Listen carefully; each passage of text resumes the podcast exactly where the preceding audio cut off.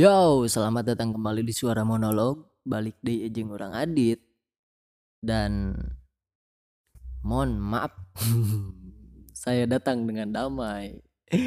Jadi setelah beberapa lama orang te ngerekam untuk podcast Suara Monolog, akhirnya ayeuna orang berkesempatan untuk nyun podcast tidak berguna deui. Mm-mm. Dan sekedar pemberitahuan eh, podcast suara monolog karena bakal dibagi menjadi dua sesi. Sesi pertama adalah sesi bercerita seperti biasa gitu seperti tiga podcast sebelumnya. Orang ngobrol eh, membahas sesuatu anu menurut orang menarik dan menurut kalian juga menarik. Dan di sesi kedua adalah sesi nu ayeuna kurang dibawakan yaitu sesi dibacakan jadi sesi ya mungkin teh orang bakalan nggak bacakan sebuah tulisan anu bisa bersumber dari orang sorangan. E, maksudnya teh anu ditulis ku orang sorangan gitunya dan tulisan batur anu ku orang dibacakan di dia gitu ah seperti ayeuna orang bakalan ngebawakan sebuah nggak bawakan sebuah tulisan anu pertama kali ku orang dibaca tulisan ia membuat orang jatuh cinta. Tulisan ia membuat orang sangat-sangat merasa terwakili.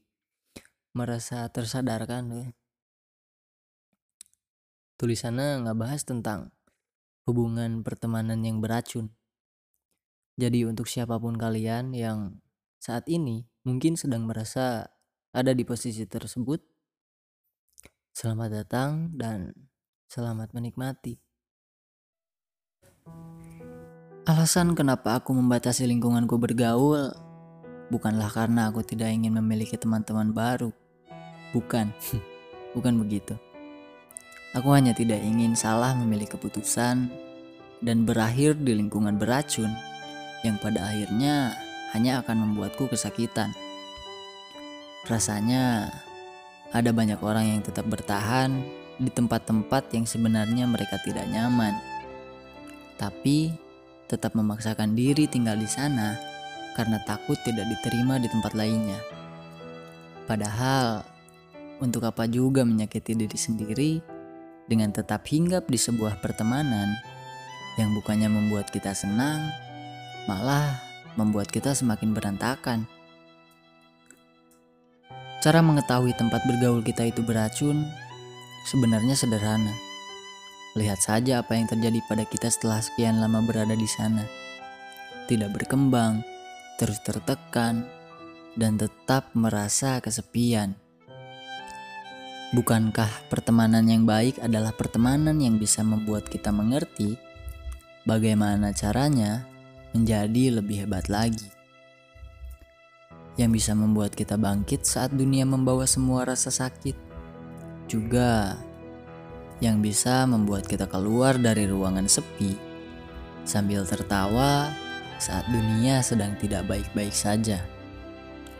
Untungnya, aku sudah belajar lewat sekian banyak orang yang datang. Kalau memang ada sosok-sosok yang tidak seharusnya memiliki status lebih tinggi dari sekedar kenalan.